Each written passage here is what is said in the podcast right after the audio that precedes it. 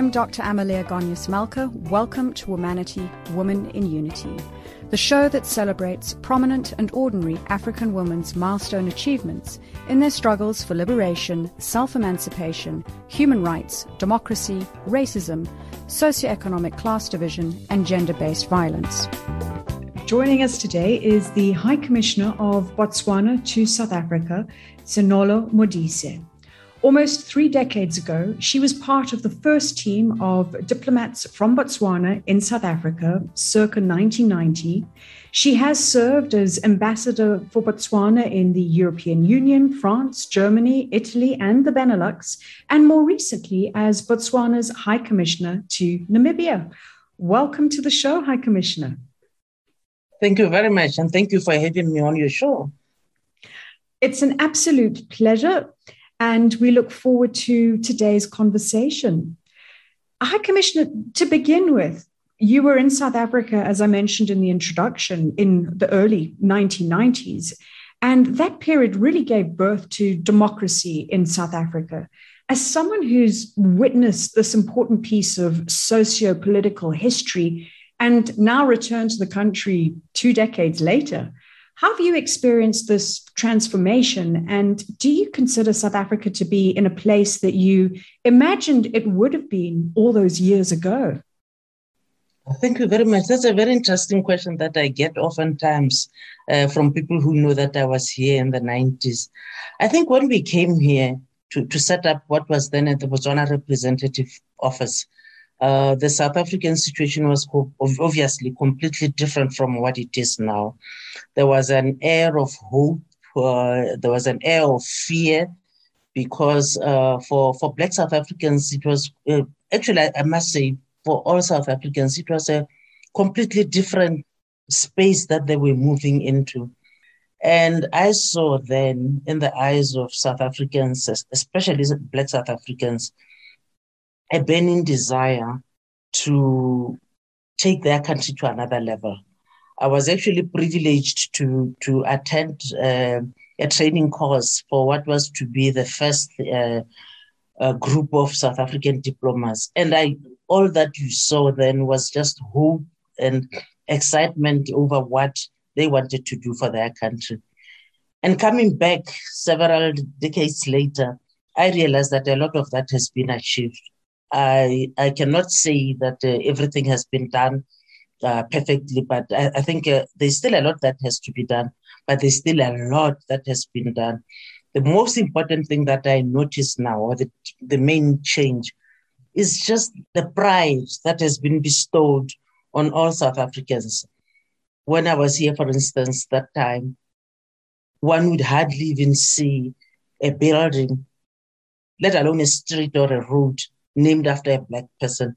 And when I came back 30 years later, I realized that I couldn't even recognize some of the streets. I looked for Church Street, for instance, and I was told it was no more.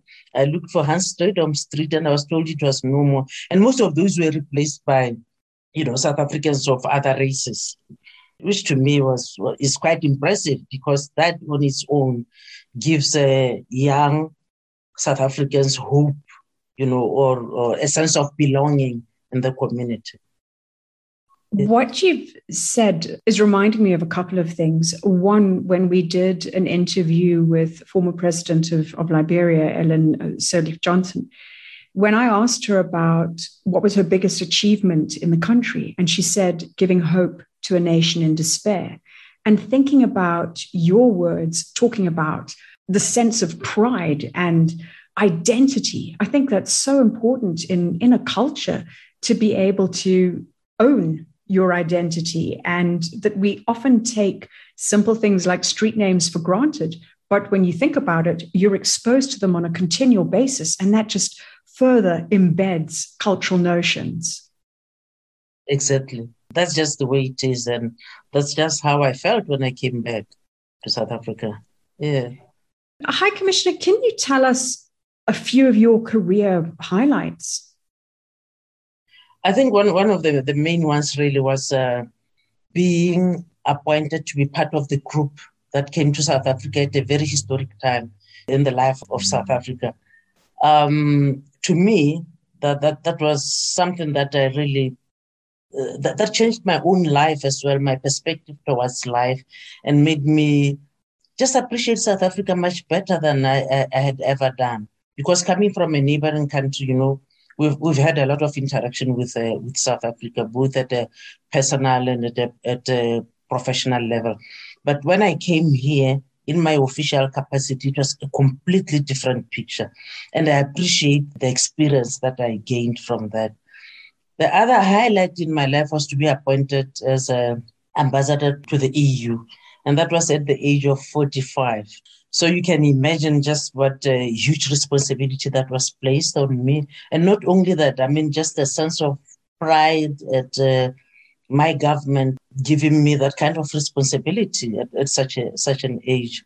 So to me, that was a highlight. And the most important thing also about my first assignment as ambassador was that this was at a time when relationship between the, the European Union and a grouping of countries called the African, Pacific, and, and Caribbean countries. That was at a time when the relationship between the EU and this group of countries was, was changing or was moving into another form. So we were involved in the negotiations of what was then called economic partnership agreements. That too was a you know a very interesting part of my life because that it was the first time that I was really exposed to serious trade negotiations. And trade makes the world go round. Exactly, exactly. You can say that even it's more more so now than ever before. Yeah. And fast forwarding to your life and, and world today, what are some of the objectives you want to achieve in your term as High Commissioner to South Africa? The relationship between Botswana and South Africa is uh, historical and it covers almost every facet of, of our lives there are certain areas that I really believe that we, we should really improve on. And one of those is just to tap on the huge uh, goodwill, especially amongst Botswana speaking South Africans. You know, I'd like to see that group together with a, a few professionals from Botswana who work here being a force for Botswana. If I can maybe put it in a, a little more controversial manner, I would say I'd like to see that group become what uh, Israel is to any Jewish person wherever they are in the world. You know, that where Israel is the North Star, as it were. So I'd like to see that happen. It would be quite interesting. I, I know there are South Africans that are not Botswana, but it would be interesting to see how they can marshal the fact that they owe their identity to a country called Botswana, to, to see them do something to to demonstrate that something concrete, something that would um, lead to the development of the country. Mm. Yeah, so I've been working very closely with uh, the diaspora, the Botswana diaspora here. And interestingly enough, when, when I convene a meeting of uh, Botswana from Batswana, the diaspora, they always bring along Botswana speaking South Africans because, you know, I think the two groups cannot separate themselves from one another. So that, that's quite interesting. And I think that that's a force that should really be used. Culture is such an intangible element, but it's the glue which holds societies together.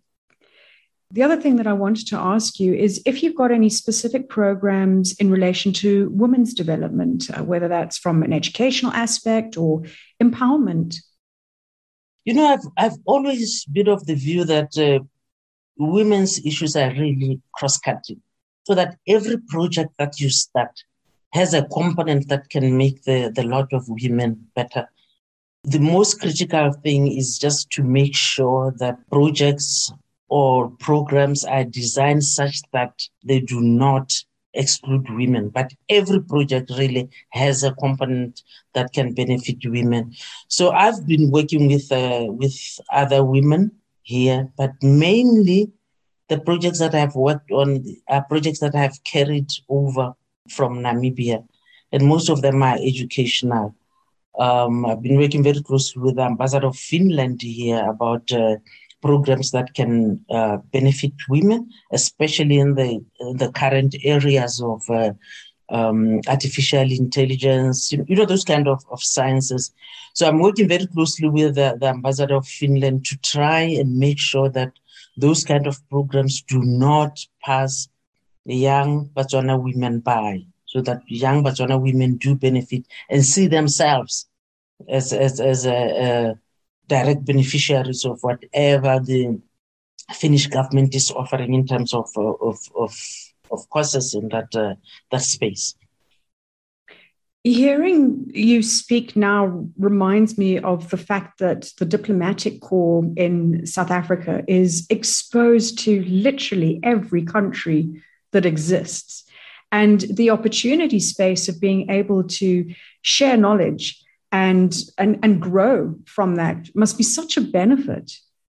It's a great benefit. But, you know, I think the, the onset of the COVID 19 pandemic has really dampened the mood. There hasn't been that much interaction. And um, so I, I, believe that we have lost on a lot of uh, opportunities that we could have exploited by virtue of the fact that, of course, we are in South Africa, which hosts the largest number of uh, diplomatic missions. But so far, I can I, I can confirm what you are saying that you know we are able to much more than anywhere else in the world to network and uh, achieve some benefits for our individual countries. It's wonderful to hear the cultural trajectory that you're on and uh, joining forces with other countries across the world to strengthen relationships and to pursue agendas. Hi, I'm Zonke Dikana, a South African Afro soul musician, songwriter, and producer. You are listening to Womanity, Women in Unity on Channel Africa, the voice of the African Renaissance.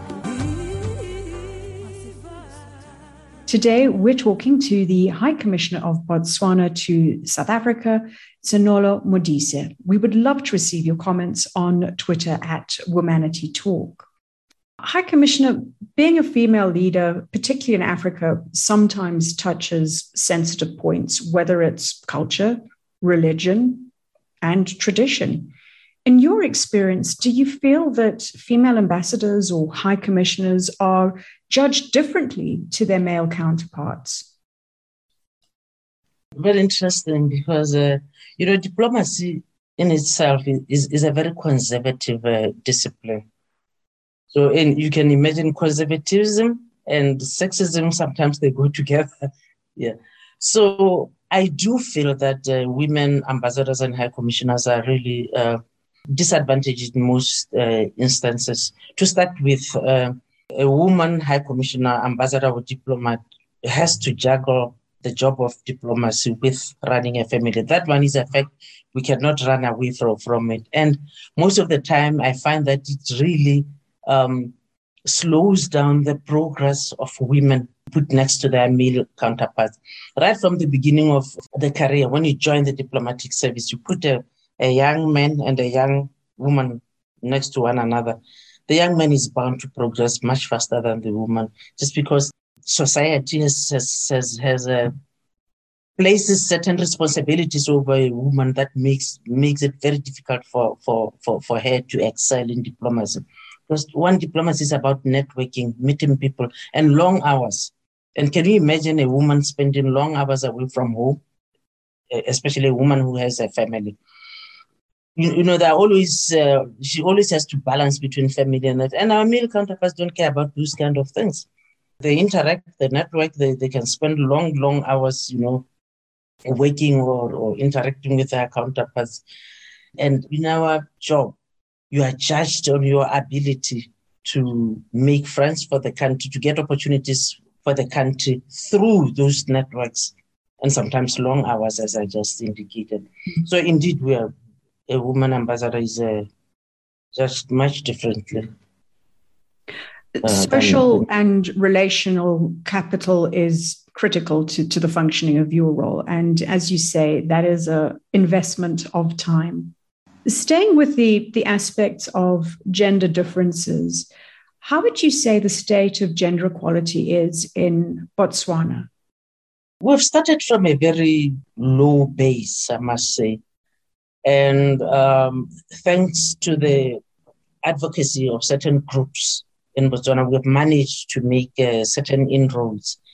Uh, and I think the most important aspect has, has been the ability to get government to change certain legislations that were that disadvantaged women. And because of that, because of those changes, now we are increasingly seeing women moving into spaces that were hitherto or traditionally uh, reserved for men. Now we see women into politics much more than we have ever done. We see women becoming priests in churches, something that to us in Botswana is, is fairly new.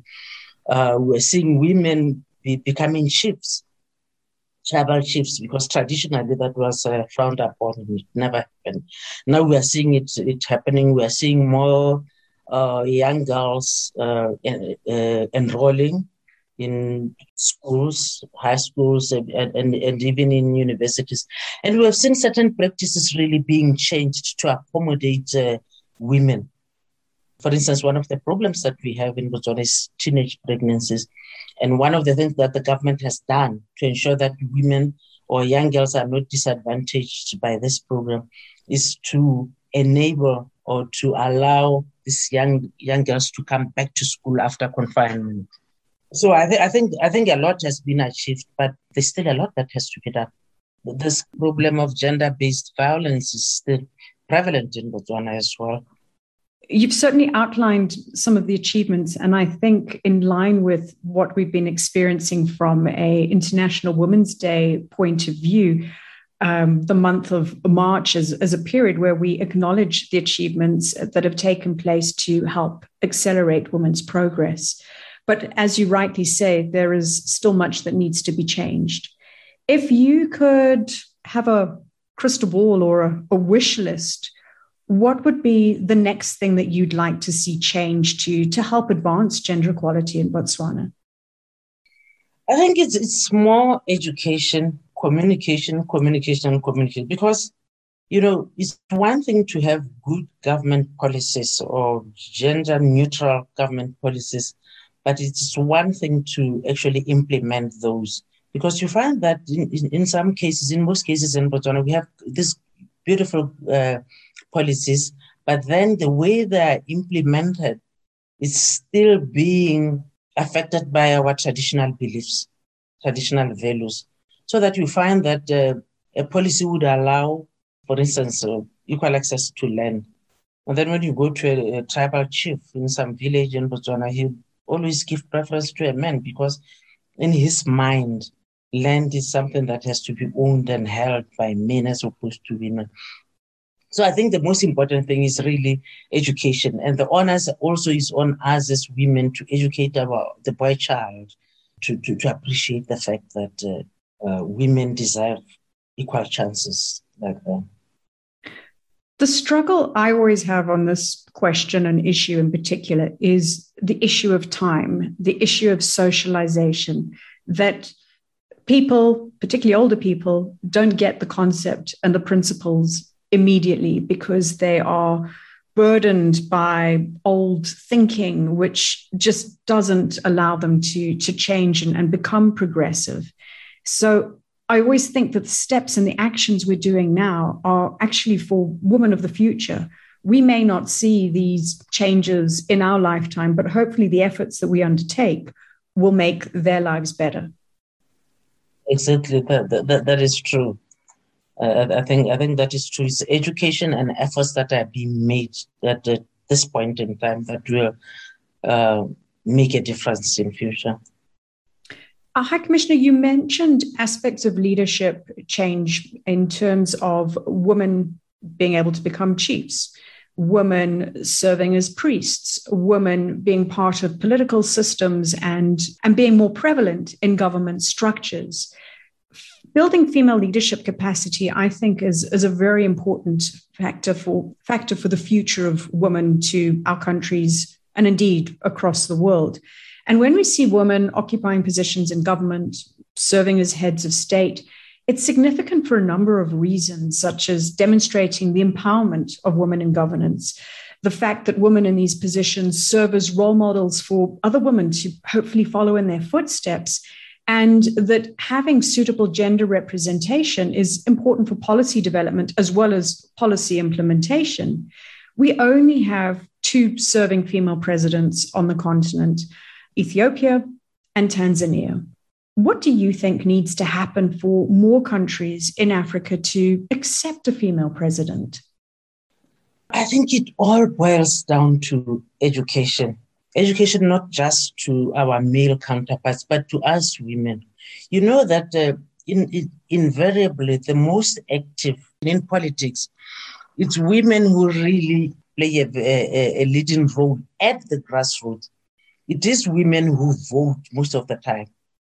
And I think we, education should focus on getting us as women to start with, to recognize the fact that in, we can be led by other women because it's ingrained in, in an average woman that a leader has to be a man. I always remember one of my ministers, the, actually the first foreign minister in Botswana, who was a woman.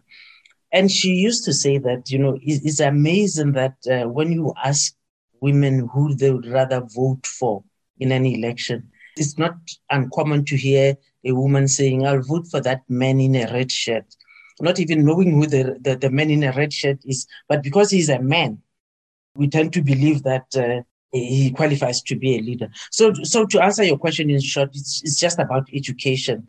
It's education, especially amongst to, to teach our, our, ourselves as women that you know we should we can be led by other women. And the fact that we have a few women leaders in africa should really i think motivate us as women in africa. And i think we should talk more about it so that we expose women even in even in the most rural of our places to the fact that there is a a woman leader in a particular country and she's doing a great job staying with this view of, of women in leadership, we know that women have to apply different skills in order to be effective leaders. As a female leader, can you tell us about some of your leadership strategies that you found to be most effective? I always go back to the uh, the our traditional Tswana values of uh, Botho and humility. I've never been disadvantaged in my job because of uh, the application of the concept of Botho and humility. Uh, Botho and humility are disarming to any opponent that one uh, deals with. And I always appeal to aspiring young ladies that, uh, you know, just, just be yourself, but don't, don't forget the critical values that, that, that, that ground us as, as, as Africans and as Batswana in particular, we both and humility in my culture are, are, critical. And and I've I've seen that they, they you know they even at an international stage they, they're still critical and they can help one they can propel one to greater heights. So that that's what I have always applied. And I've learned that you know in every organization or in everything that I have done, I've always made sure that I bring everybody along. Everybody in the organization always has something to add to whatever you're doing. Even the cleaner in the office, they have something to add to the vision, to the mission of the of an organization. So from a very early age, I've learned to in, embrace everybody in the organization and treat them with humility. The qualities that you've just described are ingrained in a lot of our cultures. So it's not something that's foreign to, to apply. Ubuntu, humility, being inclusive are, are really grounded foundational structures in day to day society. And the fact that you're able to, to leverage these attributes is a wonderful insight into leadership yes, that, that, that's true because you know it's simple things like even using people's names. I've been in situations where, uh, at the end of my tour in a certain place, the accolade that I've received was the fact that I used people's names. When I worked in, in, in with the ACP in Brussels, at the end of my tour, one of the, the the gentlemen who used to serve tea in our meetings came to me and said, "Thank you." I will always remember the fact that you always used my first name when you talk to me. You used my name, you know. So it's little things that are uh, embedded in Botho and humility that really make a difference in one's life. Thank you for sharing some of those insights with us. Hi, Hi, this is Lira, South African Afro Soul singer and songwriter. You're listening to Womanity, Women in Unity, presented by Dr. Amelia Malka on Channel Africa, the voice of the African Renaissance, a program that celebrates prominent and ordinary African women's milestone achievements in their struggle for liberation, self-emancipation, human rights, and democracy.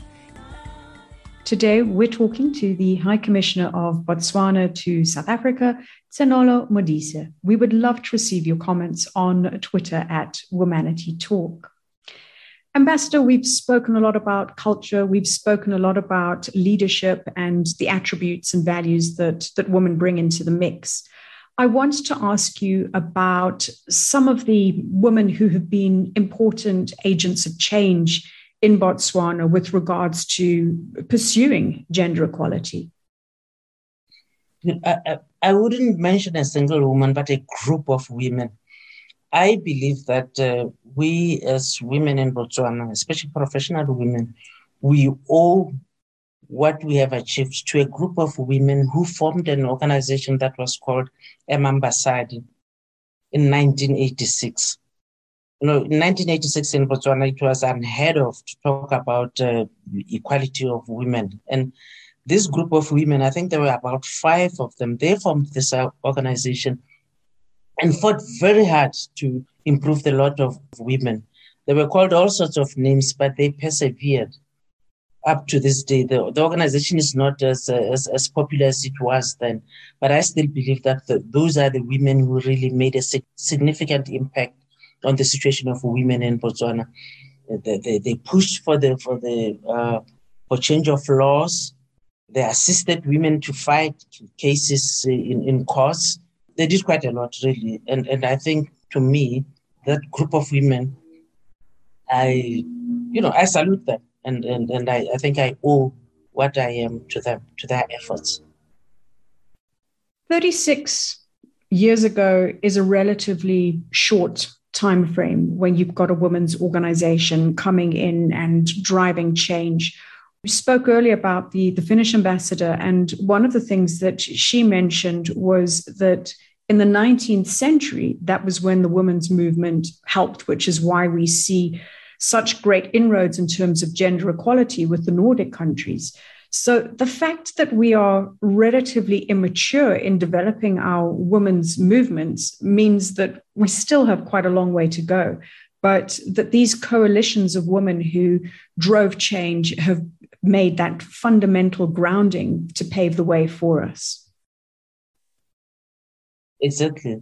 Yeah, I, I agree with you. I, I think uh, actually they, they did this at a time when it was not even popular, at, at least in Botswana, to even talk about uh, equality of women and, and women being given uh, opportunities similar to those of their male counterparts. Yeah.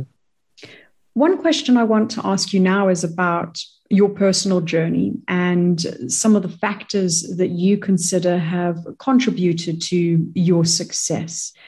I ask this question to all my guests, and interestingly, everybody's got a, a different mix of ingredients. No one has a, a universal recipe, which I think is a wonderful thing. So, if you can please share with us what you consider to have been some of the factors that have helped contribute to your success.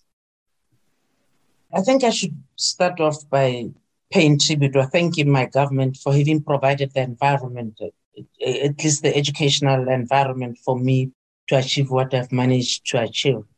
Our education policy at the time when I went to school, and up to now actually, was to give free education especially tertiary education to Botswana students. And that was open to everybody. And the fact that I managed to to take advantage of the opportunities that were that, that, that were made available, I think I should not, in addition to thanking myself or maybe attributing that to my own uh, inner strength and my ability to focus, I think I should thank the government for having made uh, that that possible. And the other thing that I've, has uh, really uh, contributed to my achievements, my success, and even my personality is my father. Strangely enough, I, I had a father who believed in me, my father thought I was the greatest person, that, the greatest thing that ever walked this earth. And most of the lessons that he imparted to me and most of the things that he said to me, I realized that, you know, I've, I've I held on to them and, and they have, uh, uh, they've shaped my, my view and, and, and what I've become. And, and I, I, I appreciate that because now when I look back, I say, here is a man telling me what to look for, do, look out for in life, what to do and what not. Even to the, the day before I got married, the person who talked to me about marriage and what to look out for in marriage and what to, to, to avoid was my father. My father was not necessarily the greatest husband, but the fact that he could want, he could talk to me about marriage and, and what to look out for meant that he was using his own experience. He knew what disadvantaged a woman in marriage and what what made a woman uh, unhappy or whatever and, and and and sought to protect his child from that and most of what he said i tell you has, has really shaped what what I, what I, I became and just the fact that he believed that i could achieve anything he always told me that you know you, you can be anything that you want to be and I, I really think that I, I, I took that to heart and, and, I, I, attribute a lot of what I am to my dad. Having someone believe in you is really, really important. We see that time and time again because often we have these self doubts. But when you've got someone who believes in you so wholeheartedly, like your dad, it really does propel that momentum to drive forwards. Thinking back to the past, can you share with us a few of the pivotal moments in your life as you were growing up that have contributed to shaping you into the person you are today? Um, I, I, come from a, a, a, family where there were more boys than, than girls. I think there are just three girls in my family and, and, and, and six, six boys. And um, I'm the second in the, in the family. And for, for the longest time, I was the only girl in the family. And I, I did a lot of work in the, in the, in the, in the house. You know, I, I cleaned, I, I, I did laundry for my brothers and all those, those kind of things. But um, my father always, you know, would pull me to the side and remind me that, you know, this, this is not what you are going to do for the rest of your life you should work hard and make sure that you don't do that. Even though I was expected to do those things in the in the in the family, my dad always took me to the side and told me that you know I have to make sure that I, that that I, I do not uh, end up doing that for the for the for the rest of my life and for anybody.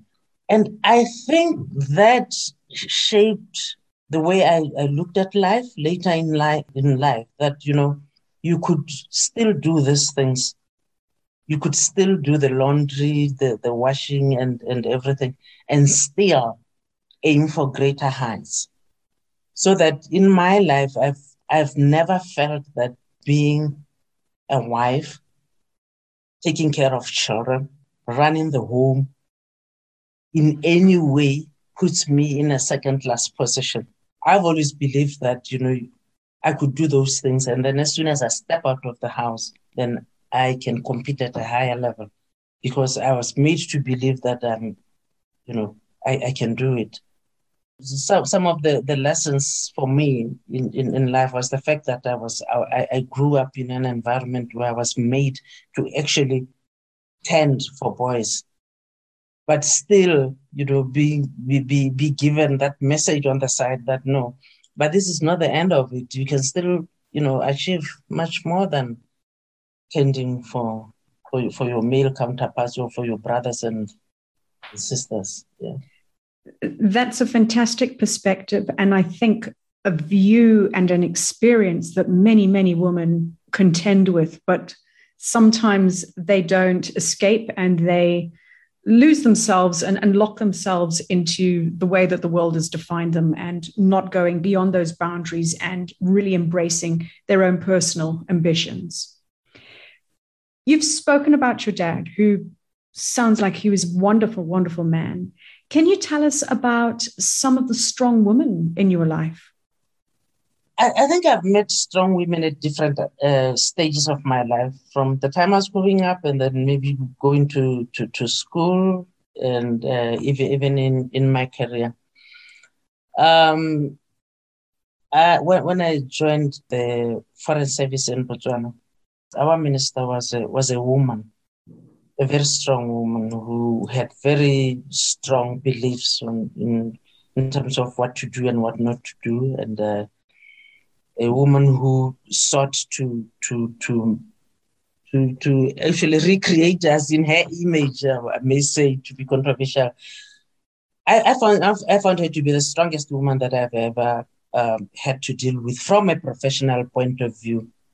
She's now 100 years old and still in Botswana. Yes, I'm telling you, she's still around and, and getting stronger. So she told us the importance of, of uh, working hard professionally and keeping healthy. And uh, I, I, I, I, salute her because when she talk, told, us, told us about what to eat, what not to eat, what to do to exercise and things like that to stay strong, we, we, we thought it was, it was, you know, just a jest. But she's, she, she, she lived, she, she's a, an embodiment of that because she's still 100, uh, she's now 100 years old still have has a sharp mind and getting strong. But that was a very powerful woman in Botswana who I really uh, look up to up to this moment. And lastly, as we close out our conversation today, can you use this platform to share a few words of inspiration or motivation for girls and women in the continent that are listening to us? I think to the young girls out there, all I can say is that you can make it. Yes, you can do it. You can make it. Uh, it just takes determination and and and, uh, and a lot of focus, uh, and of course uh, humility and botho. You know that uh, the sky is blue, as you said. You know it, it can be done. Um, gone are the days when women were confined to, to, to, to, the kitchen or to the home. That is long, long, long gone. And I think uh, every uh, young lady should know that they can do anything that, that, that they, they wish to do. And they should not allow anybody to put them down.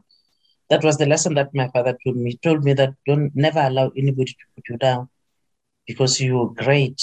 Every young girl out there is great and can achieve a lot they should not allow anybody to put them down. Yeah, it can be done. Thank you for that wonderful message. It's been a pleasure to host you. Thanks for joining us. Thank you very much. Thanks. You have been listening to Womanity, Woman in Unity on Channel Africa, the African Perspective. And we have been talking to the High Commissioner of Botswana to South Africa, Tsenolo Modise.